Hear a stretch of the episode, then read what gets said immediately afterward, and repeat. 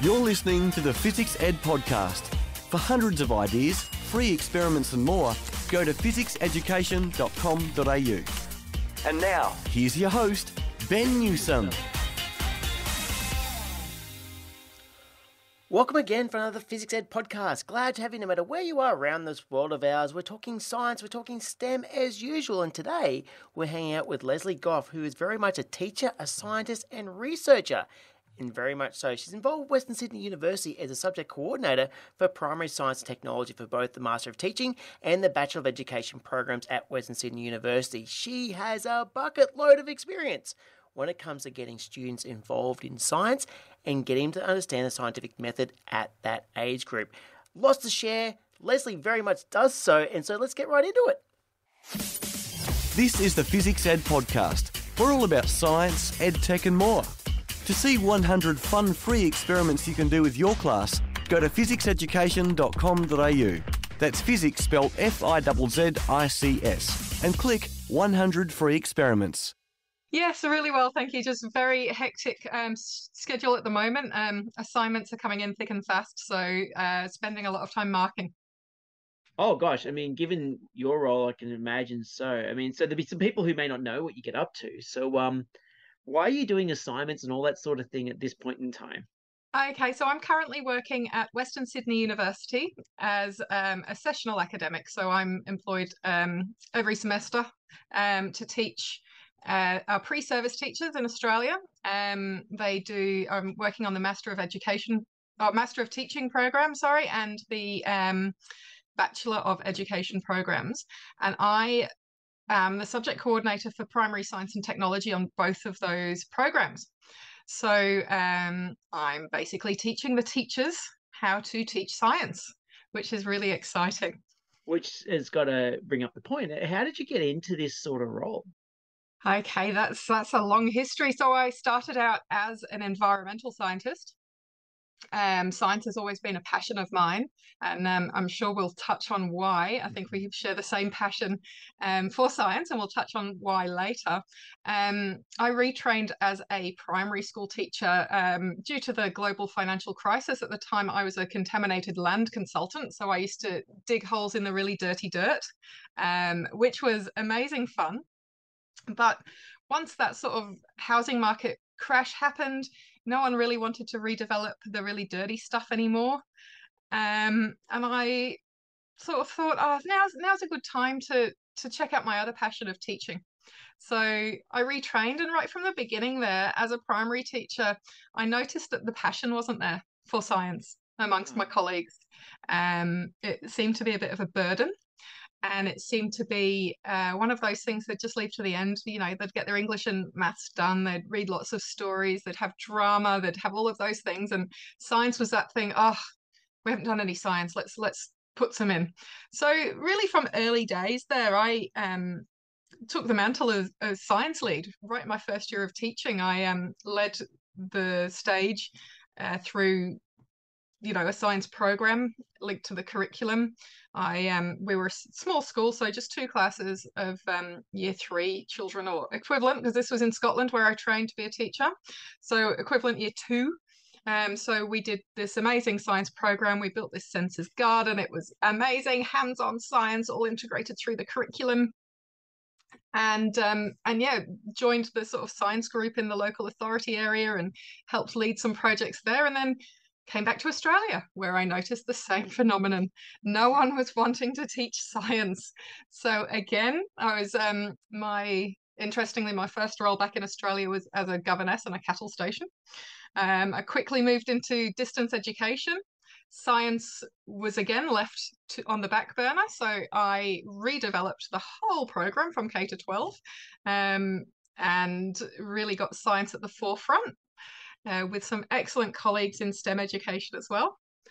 Um, and then found myself in New South Wales, where I found the same phenomenon for the third time that no one liked science. So I ended up as a science specialist down here, um, ended up at Western Sydney University doing my Master of STEM Education, and um, just got talking with some of the academics, got involved in a bit of research in STEM, and um, found myself teaching um, at the university on the programs there. So um, just I, I guess my, it been driven by my passion for science, and latterly my passion for science is for everyone, and we need to really get it at the front mm. rather than that thing we do at the at the end because we have to. Oh my gosh! I mean, I mean that's quite a ride, by the way. in Scotland to a cattle station. that's um, but but yeah, and, and and throughout, and you hear this a lot with a lot of people who have been on this podcast and others yeah, you hundred percent exude passion for it, and uh, as such, that's you know, that's I'd hope that rub on the various teachers that you're working with. I mean, one thing that's cropped up particularly throughout that um that this you know that their history is that consistent well thing that you noticed about the teachers about regarding science. What do you think's driving this? Um, well, interesting that there's a there's a wide variety of research um about why primary school teachers don't have that passion for science. And um, in fact one of the assignments on the master of teaching unit is about you know what are primary teacher attitudes towards science and how has the unit affected yours? And the attitudes are basically um, stem from not having a secure background in science themselves.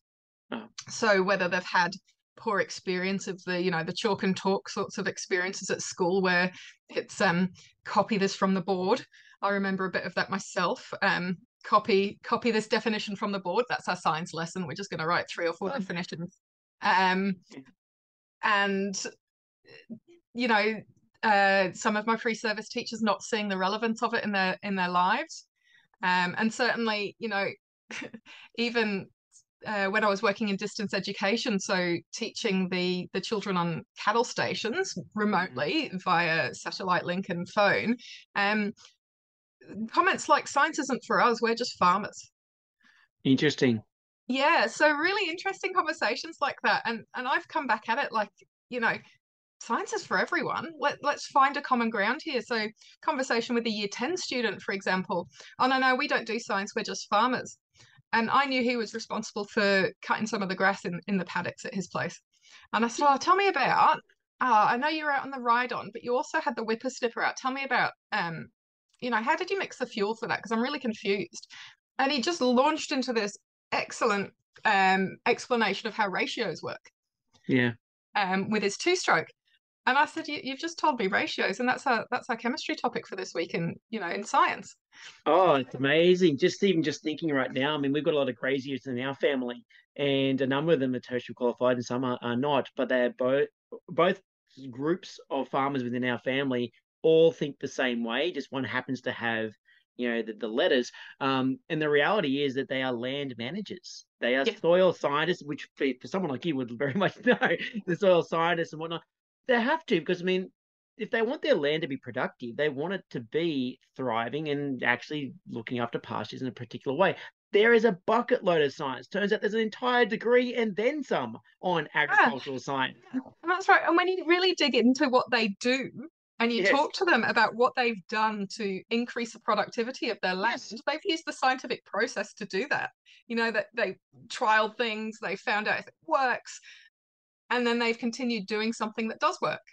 Oh, absolutely. So, I mean, um, gone are the days just shoving a bunch of cattle into a space and just hoping for the best, and maybe reducing the head of cattle and just doing it by guesswork. There is, and I, I know very particularly, and I can go on such a tangent and go far down a rabbit hole we don't need to do right now, but I have watched the work done in analyzing the soil productivity, the crops involved, actually their nutritional value, blah blah blah blah blah blah.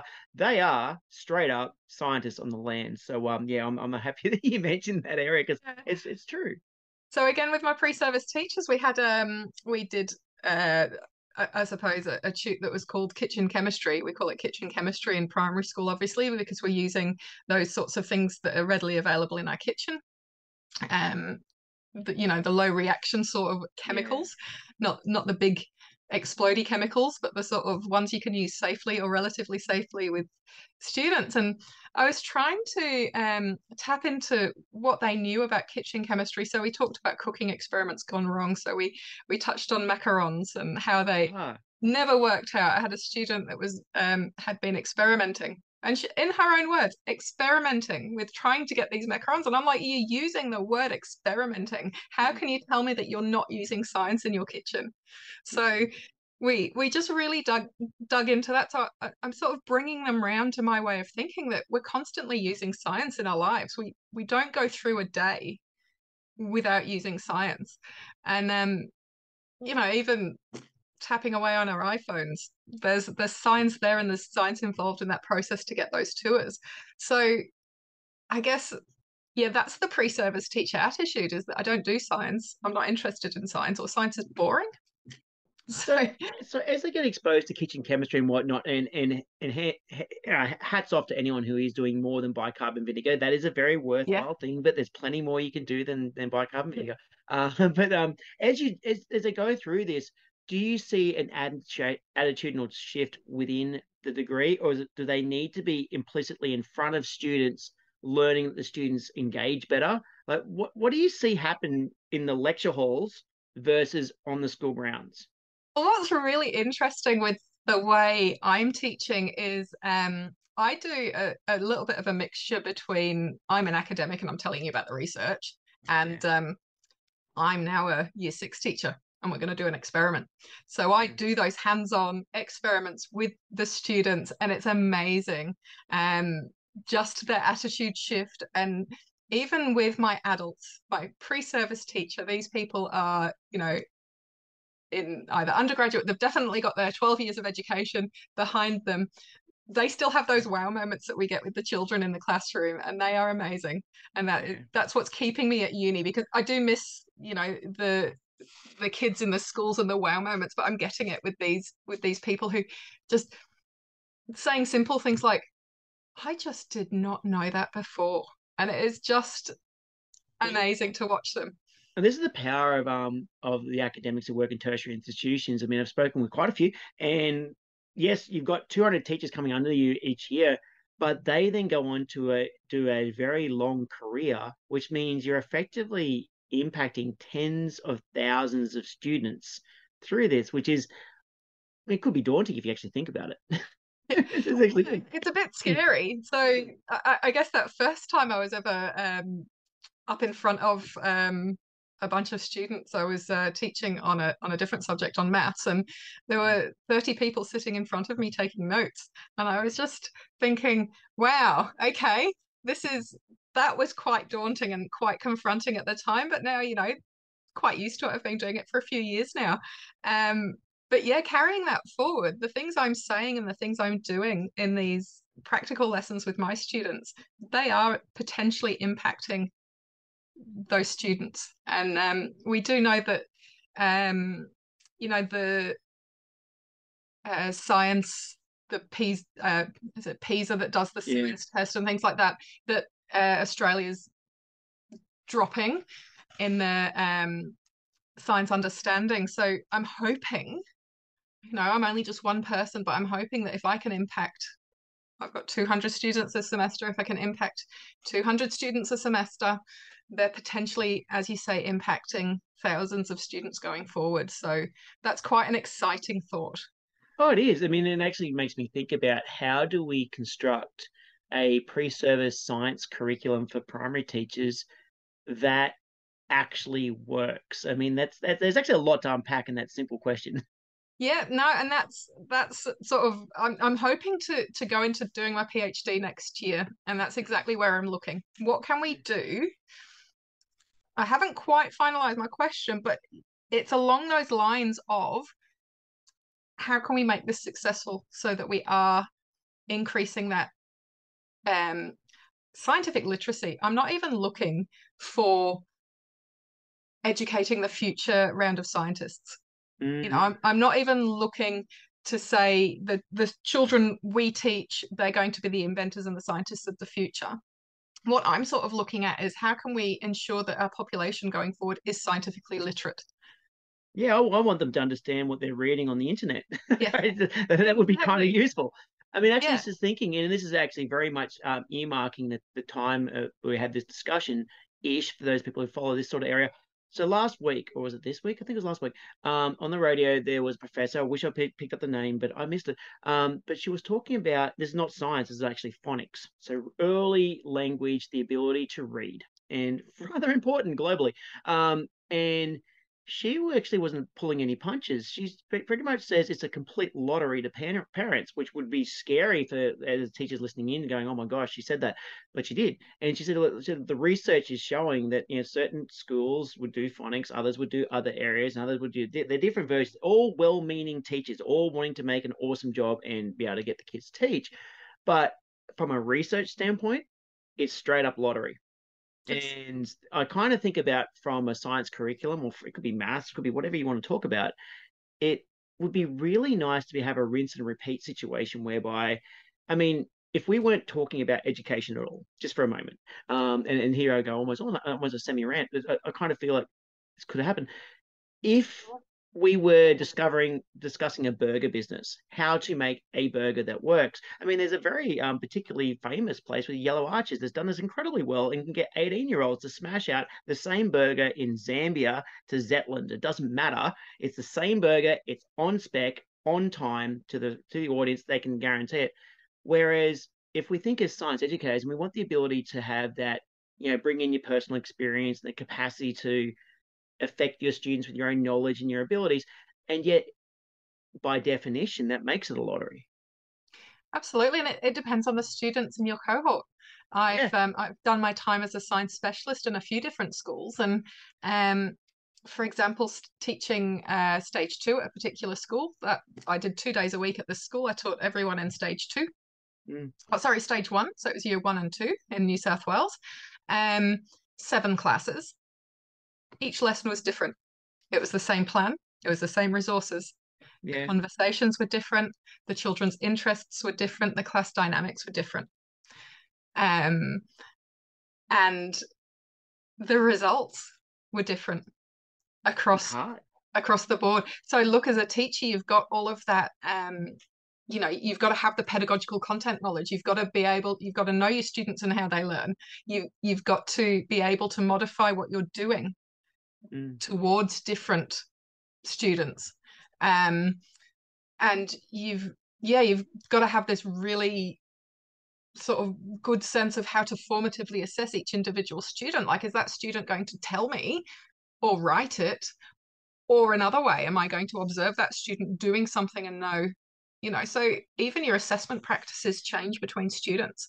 So look there, there is an argument for having we won't get into the argument, but there is an argument for having specialists yes. against not having specialists and having a generalist in primary school. And I don't know what the answer is. That's why I don't want to get into the argument because I don't have one. You know, I, mm. I don't know is the answer to have a science specialist in primary school. And some schools definitely do. Um, and the science outcomes there are incredible. That um, one teacher can really focus on those outcomes. Um, they can teach the same lesson across many different classes and really hone their their ability. But then the other teachers are missing out on that whole child experience you know because we teach in primary school we teach the whole child. We don't just teach their ability to do science. So even when i'm teaching science i'm there's some literacy in there there's definitely numeracy. Um you know there's even some geography and history in there i get into depends where the children take me. Where are we going on this adventure today? It could be we end up um, really reflecting on the history of the science rather than the practical aspects of it. And um, by going with the students' interests, um, you're really, I guess, there is research that tells tells us if we go with their interests, they remember it better. So you know, it's a great way to go. But without my my science degree, how would I go about being a science specialist? You know, like uh, just there are, and my pre service teachers don't have science degrees. Some of them do. The majority of them do not have a science degree, so they don't have that that background in science. Um, so I don't, I just don't know what the answer is to that one, Ben. I think what you're doing is you're touching on the art of teaching itself. Yes, there's definitely art in all of what we do. I definitely teach science better than I teach any of the other subjects but I do have an ability to teach the other subjects, except music. I'm terrible at that one. uh, it's always mind you, it's got some mathematical things. I actually thought. I mean, I, I mean, I, I, I cannot um, play a chord to save my life. However, I understand the physics of how the sound waves actually work, and so in fact, all of that. Yeah. The practice of it though can't hold a tune and and can't tap out a beat. So and look, and this is the beauty about we're not all um, human Swiss Army knives. We all have different abilities, and and we can't just just yeah, bring out every lesson at all times on spec. But it's um very much I do like the idea of raising the minimum bar of what people understand about what science is, which means that you're raising the minimum bar of our students themselves and their perceptions of science. I mean, I'm actually just thinking as you're talking, you did briefly touch on a thing about formative assessment, which is something I actually do like. I mean, I, I mean, formative, summative. I mean, it's one thing to sit a test, but if they didn't know they were on the wrong path, how on earth were they ever going to get past that test in the first place? I mean, formative formative matters, which brings up the point: how do you know different students if they are on a success path or not? Oh, different for everyone. Mm. Um, it really is, and that's a difficult question. Um, and when I, I'm trying to to get across the ideas of formative assessments with my pre-service teachers like there's it's not something that you can just read in a book.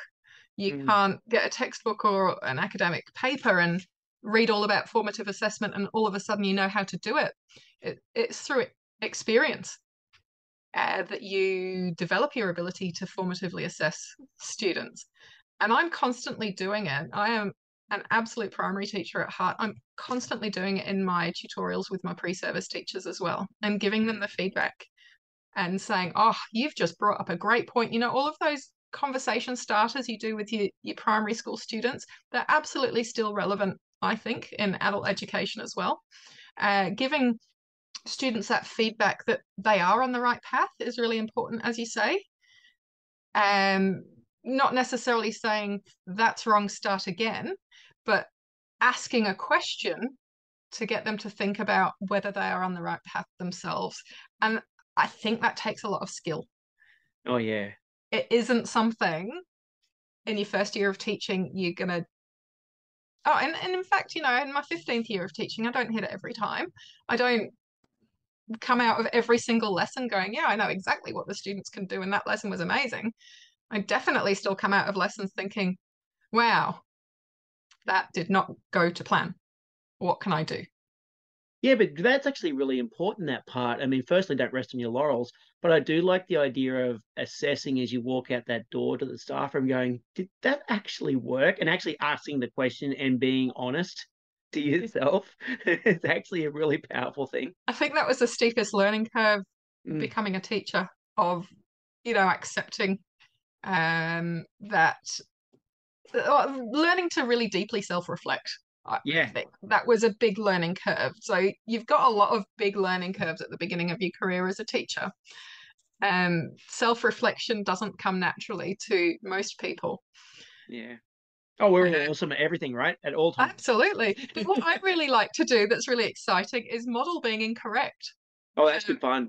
And I've taught this to some of my pre-service mm. teachers, and I had some really good feedback this semester. So um, I was teaching some of the students I'm teaching science this semester. I taught them for maths last semester, and one of them, biggest piece of like amazing feedback I've had since I've started this academic journey was, uh, it was all going wrong in my lesson, and I just took a deep breath and thought, what would Lesley do? And I'm like, yes, that's amazing feedback. What would Lesley do? And what did you come up with? And um, the pre-service teacher said, uh, make a learning experience about my mistakes. So I actually asked the children, she said, I asked the children, what did I do wrong here? And got them just to critique her work. Oh, I love uh, that. And I, I said, that is amazing. Like, that is the most amazing experience because now the children have a lot of trust in you. They will, yes. They will be able to say, you know, she's not always right. I can be, I can feel free to fail here you know like taking responsible risks i can fail and it's not going to be a big deal because my teacher's not right all the time either so yeah. I, I, just loved that and I, I, I that that was probably my moment in in this academic journey that i've enjoyed the most when i got this feedback about modeling that taking responsible risks because I, I have just observed students over the course of my career trusting the process and learning so much from it. Mm. Yeah. And there, there is research to back that up as well. That's not just the world according to Lesley. There is research to back up uh, that if children feel safe to make mistakes, they have a potential to, you know, gain knowledge and le- well, they say learn through your mistakes, but it's absolutely true. G'day, it's Ben here. I hope you're enjoying this particular chat. And guess what? There's so much more you can do with your science teaching. Head on over to fizzicseducation.com.au. There are complete and comprehensive teaching units that you can get your hands on. If you click on the top, you will find there are a whole bunch of scope and sequences, cross curricular teaching ideas, hundreds of printable experiments and activities, videos, risk assessments, marking rubrics, you name it. It's all there and it's all linked to the curriculum and it's something that you can implement right now. Head on over to fizzicseducation.com.au and check out what's on offer. Oh, I mean, absolutely. I mean, I think about the um the genuine privilege we get as outreach people is we get to see kids from preschool up into high school and yes, adult learners and whatever. We see the entire gamut. We get to see the entire spectrum of the curriculum in its true form and in its different ways it gets um implemented. And you look at the preschool kids and the early kinder to grade one, two, by about grade two, three, they're starting to realize that sometimes I can't make a mistake in this class I used to be able to make mistakes. No one cared, but now they care.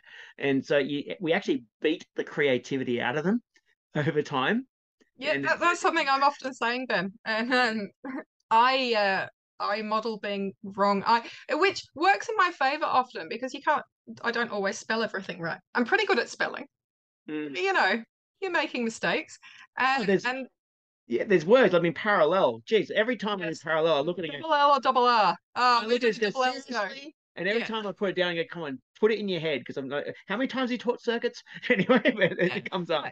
So, uh, children really feeling confident to call me out for being wrong as well. And that mm. that's when I know I've developed that relationship with my students. And yeah. they say, you know, Mrs. Gough, you didn't spell that right. Oh, that's all right. You know, I'm never going to tell a student not to tell me. You know, if I'm wrong, tell me. I'm happy with oh, that. For sure. that. It's just that ultimate trust between teacher and student. If they can tell you you're wrong or question it, and I'll always tell my students to question me, as long as they're happy to listen to my justification or me admitting, yes, I was completely wrong. Oh, for sure. I mean, there's a couple of hallmarks I see, um, and I know there are um, museum educators and science communicators listening to this. G'day, how you doing? Um, what you can usually see a, see a hallmark of someone who's really relaxed and thoroughly knows their content because suddenly it's no longer a script. They are just playing, and if it happens to have 400 people in front of you on a TV camera, it is irrelevant, and they're going to play anyway. Um, and then you see some of the best teachers just ask more questions than anything else. Yeah, it's it's not the sage on the stage, you know, chalkboard time. Mind you, I haven't seen chalk in a very long time, but um, but yeah, it, it is it is very much the case. Okay, I'm just curious. I mean, this is going on a different tangent, but hey, we're talking about you know, we're science educator types. I mean, what is your if you had to do a go-to experiment? I don't know, just say this podcast finishes up and suddenly get called in to do a thing this evening, whatever it might be, and you had a bunch of grade fours in front of you, so like in the middle of the range sort of kids. Um, you know, what's your go-to sort of experiments that you go, you know what? Beyond nine times out of ten, this just works. It doesn't need fancy materials, and I love doing it because it always helps teach a concept. What are some experiments that you might like to do? Yeah, oh, that's putting me on the spot now. Um, it has, but I can have a ticking talk if you want. You know, do you know what? Actually, I did uh, an experiment from a, a very good website uh, called Fizzics Education. Oh gosh! And yeah. so uh, it feels like this was set up and staged. This was not, by the way. it sounds completely set up. So what I do is uh, when I'm modeling to my pre-service teachers, I show them where I get all my resources from. Uh. In primary school, we're not inventing scientific concepts and we're not proving scientific theories, right? So we're doing experiments that have already been done. Hmm. And can I just say your website is great? I'm not. This is not set up, everyone. No, the website's amazing because I, have been since I, we um, ran into each other at the conference um, a couple of months ago. I actually realized that you've got all of those free experiments and I haven't been utilizing them. So I, for my for last week's prac for kitchen chemistry, we did uh, the effect of um, the temperature of water on the growth of yeast. Oh, good, good one. So really easy experiment. As a, a teacher, you're often gathering resources from home to take into your Mm. classroom. You know, if you've got yeast and sugar, you can do this experiment. You don't need anything fancy, just some empty plastic bottles, some yeast and some sugar. Thermometer's optional. It doesn't really matter what the temperature is as long as you can say one's warmer than the other. Yep. Uh, it always works as long as the yeast is in date. Sometimes Yes, if it's I was about to date, it still works. I was about But- to suggest that. That's a variable. Yeah, so um but what I really like about it is it can be changed to, you know, be as complex or simple as you like. As I say, you can just get Mm. some hot water and some cold water and do a field test. One's cold, one's hot. What's the effect? Or you can make it super fancy and have thermometers. And uh, we've actually got these really cool uh, plastic primary school level sort of test tubes at Yeah. uni, which were amazing to use. You know, you can make it as simple or complicated as you like, but you always get a result from that. And it's a really great um, example of how to plan a fair test in science. Oh, it's fantastic. And the beauty about that particular experiment is then you can go on to tangents of why is it a bell curve? Yeah, cold, not so good. Hot, yeah, you pretty much kill everything. And it's the it, yeah, it's like the Goldilocks situation where you know, Yeah. the balloon inflates the best in the middle. And you ask why and why and, and the next part is why should we care? Why does Yeah. this matter? And Yeah, well, we Mm. didn't quite get into that, but it just opened up that, uh, I guess, first forays into doing a fair test for some of my students since they were at school.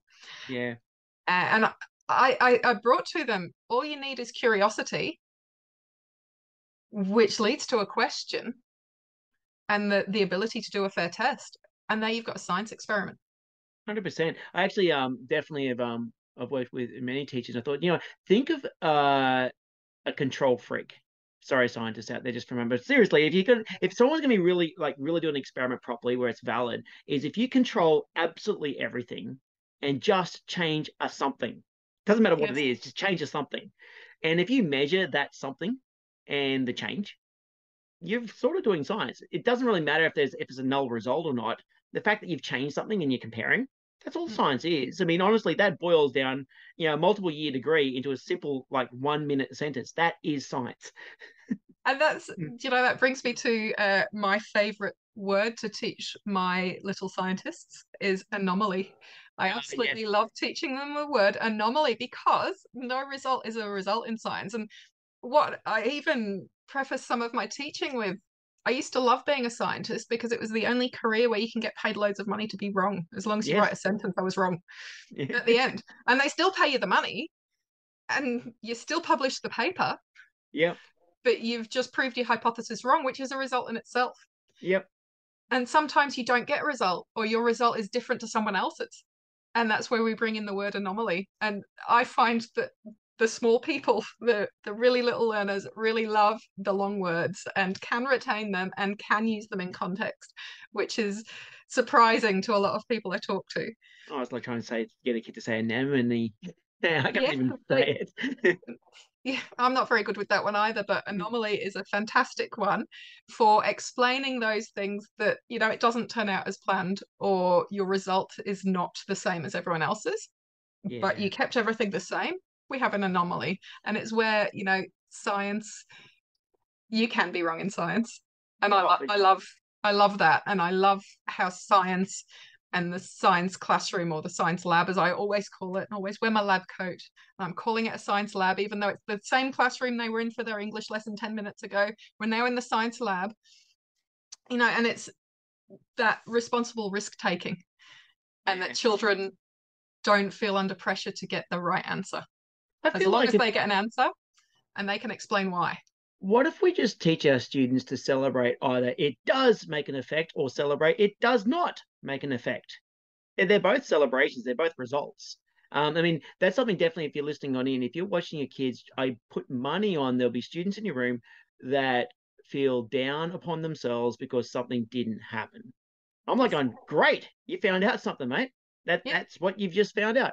Um, if we learn to celebrate both versions of said result, because they are real results, and the kids will just be happy about doing the process. take some time because we all like seeing, you know, in, in case of the yeast, you like to see the balloon grow the biggest um, with the carbon dioxide being made. But the the cold one that didn't inflate at all, that was still like, guess what? Cold is not so great for yeast growth.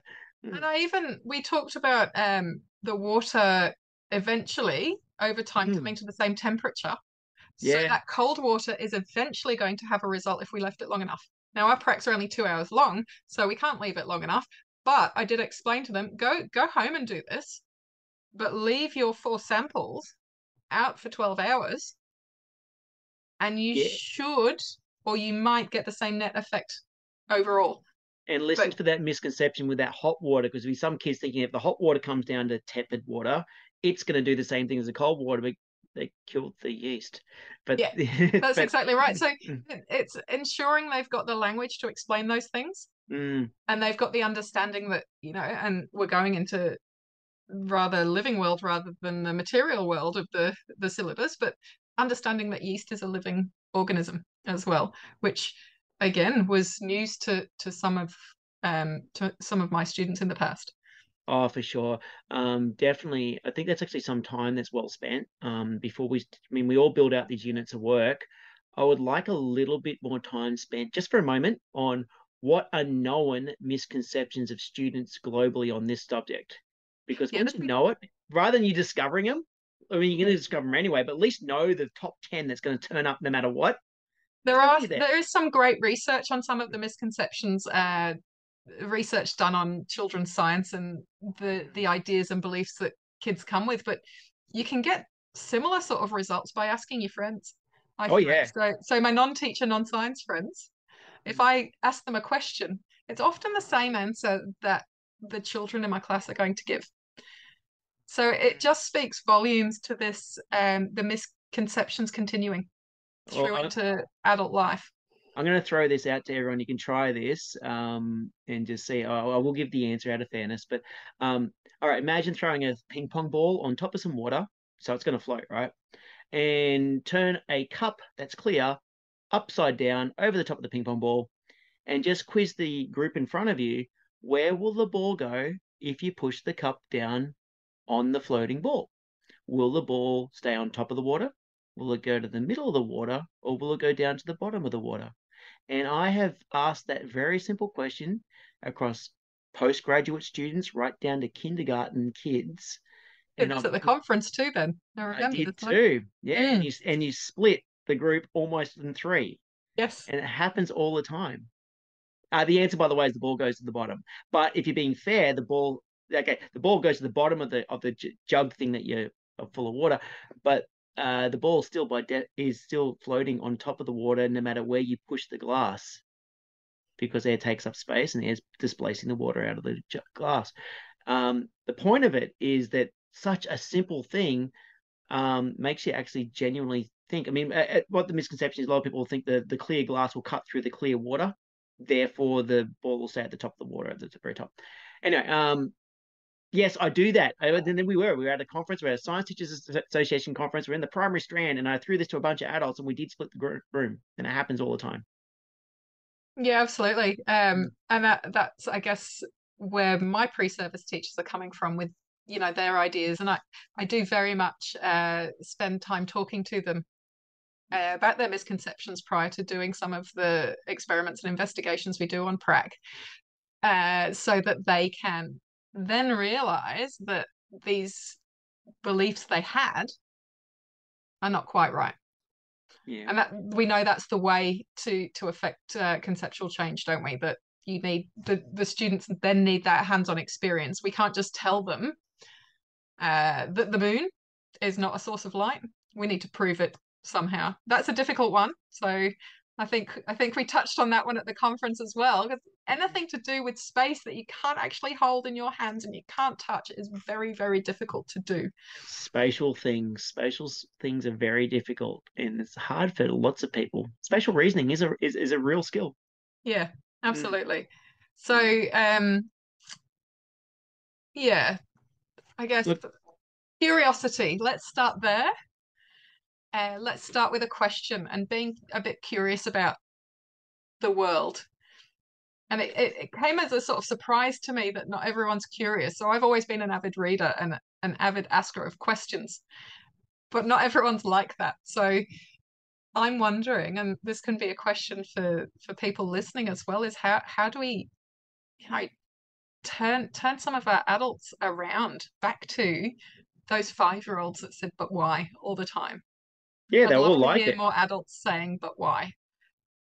Yeah, our job is to become petulant five year olds, maybe. Yeah, I don't, I don't see why not, but but not petulant. They they have a Mm. genuine curiosity about the Yes, they They're not asking "but why" to be difficult or to challenge us. They're they're asking "but why" because they genuinely want to know and they want to find out about the world. And you said, is it about year year three, four? You said they start losing Yeah. that. Yeah, I'd like to see what we can do to stop the loss of the curiosity. yeah, and then there really are. There are inflection points we see. We see the inflection point between moving from um so primary slash elementary school into the middle school slash high school era, you know, grade six through to grade seven. There is a genuine oh that happens. You see it. Excited kids moving into a real science lab, and then it changes. And then within a couple of years, puberty hits, and then it's a whole nother kettle of fish again. but it's um, we're, we're dealing with human psychology. But um, over Yeah. time, we will uh, we will succeed. And um, look, and I know the way that you're doing is certainly helping. So I'm just wondering, and it's an odd question to throw. I never throw on a question like this, but I thought this might be a different one. Um, imagine if someone had to be your your replacement as an academic working with those 200 students per semester, if they had to replace you to have to teach these pre-service teachers how to teach science, what would be a couple of things that you would impart upon them before you? This should not be a vacating your desk because you'd be moving on to bigger and greater things. But you know, you know what I mean. What would what would be like? Here's what I know as words of wisdom that you can do in place in my role. Yeah, I suppose here's what I know is those hands-on learning experiences work for adults as well as children. The five E's that we talk about in science, the engage, explore, explain, elaborate, and evaluate, uh, that we've been talking about for I think over 20 years now, still so powerful and so valuable. I use the five E's with adults. So I suppose hands-on, get hands-on with science and the students will learn and the students will want to teach it. Um, and ask questions. Ask lots and lots of questions because if the students aren't going to ask me questions, I'm asking the students questions. Yeah. So, uh, and, and I suppose that's that's just what being a scientist is, isn't it? yeah. We ask curious people. questions and we investigate them. Yeah. Yeah, so, I love it. Oh, I'm glad. Yeah, no, I think we're on the same page. Ben, we need to to band together, I think all of us, some very keen scientist people and hope to instill some of the um enthusiasm in others. Oh, for sure. And it's going to happen over time for sure, without a doubt. Look, Lesley, this has been fantastic having a chat with you. Um, there'll be some people who would love to reach out to you, though. How might they do that? Where would they need to go? Uh, if you head to the Western Sydney University website and look up our staff profiles, you'll be able to find all of my contact details in there. Uh, other than that, I'm on LinkedIn. Uh, my full name is Lesley Gough through LinkedIn, so I'm happy for people to reach out to me um, in that platform, uh, particularly any of our early childhood to primary educators that are looking to do some fantastic science in their schools. Uh, happy to support any and all programs to spark that curiosity in uh, our Ah, service teachers and with our children. Yeah. Oh, this is perfect. Well, thank you very much. As usual, put those links in the show notes and um, please reach out to Lesley. Look, much appreciated. Have a fantastic evening. Um, and thank you very much for taking the time to have a chat with me. Thank you very much, Ben. We hope you've been enjoying the FizzicsEd podcast. We love making science make sense. Why don't you book us for a science show or workshop in your school? If you're outside of Australia, you can connect with us via a virtual excursion. See our website for more. So I hope you enjoyed that chat with Lesley Gough. I certainly did, and it's really encouraging that we can get primary students into science at a very young age, and this flows right through into high school and into tertiary education as well. These kids are amazing if we give them their chance. So let's do so. So, by the way, you can reach out to Lesley on LinkedIn, and as usual, we put the links in the show notes. And as usual, you can always find more on the back catalogue of the FizzicsEd podcast. There's quite a lot of chats when it comes to science teaching, and as usual, there's more coming up. So you've been listening to me, Ben Newsome at Fizzics Education. This is the FizzicsEd podcast, and I hope to catch you another time. You've been listening to another FizzicsEd podcast. We're excited about science. Subscribe to us on iTunes to download the next episode as soon as it's released. And don't forget, for hundreds of ideas, free experiments, our new Be Amazing book, and more, go to fizzicseducation.com.au. That's Fizzics spelled F I Z Z I C S. This podcast is part of the Australian Educators Online Network. aeon.net.au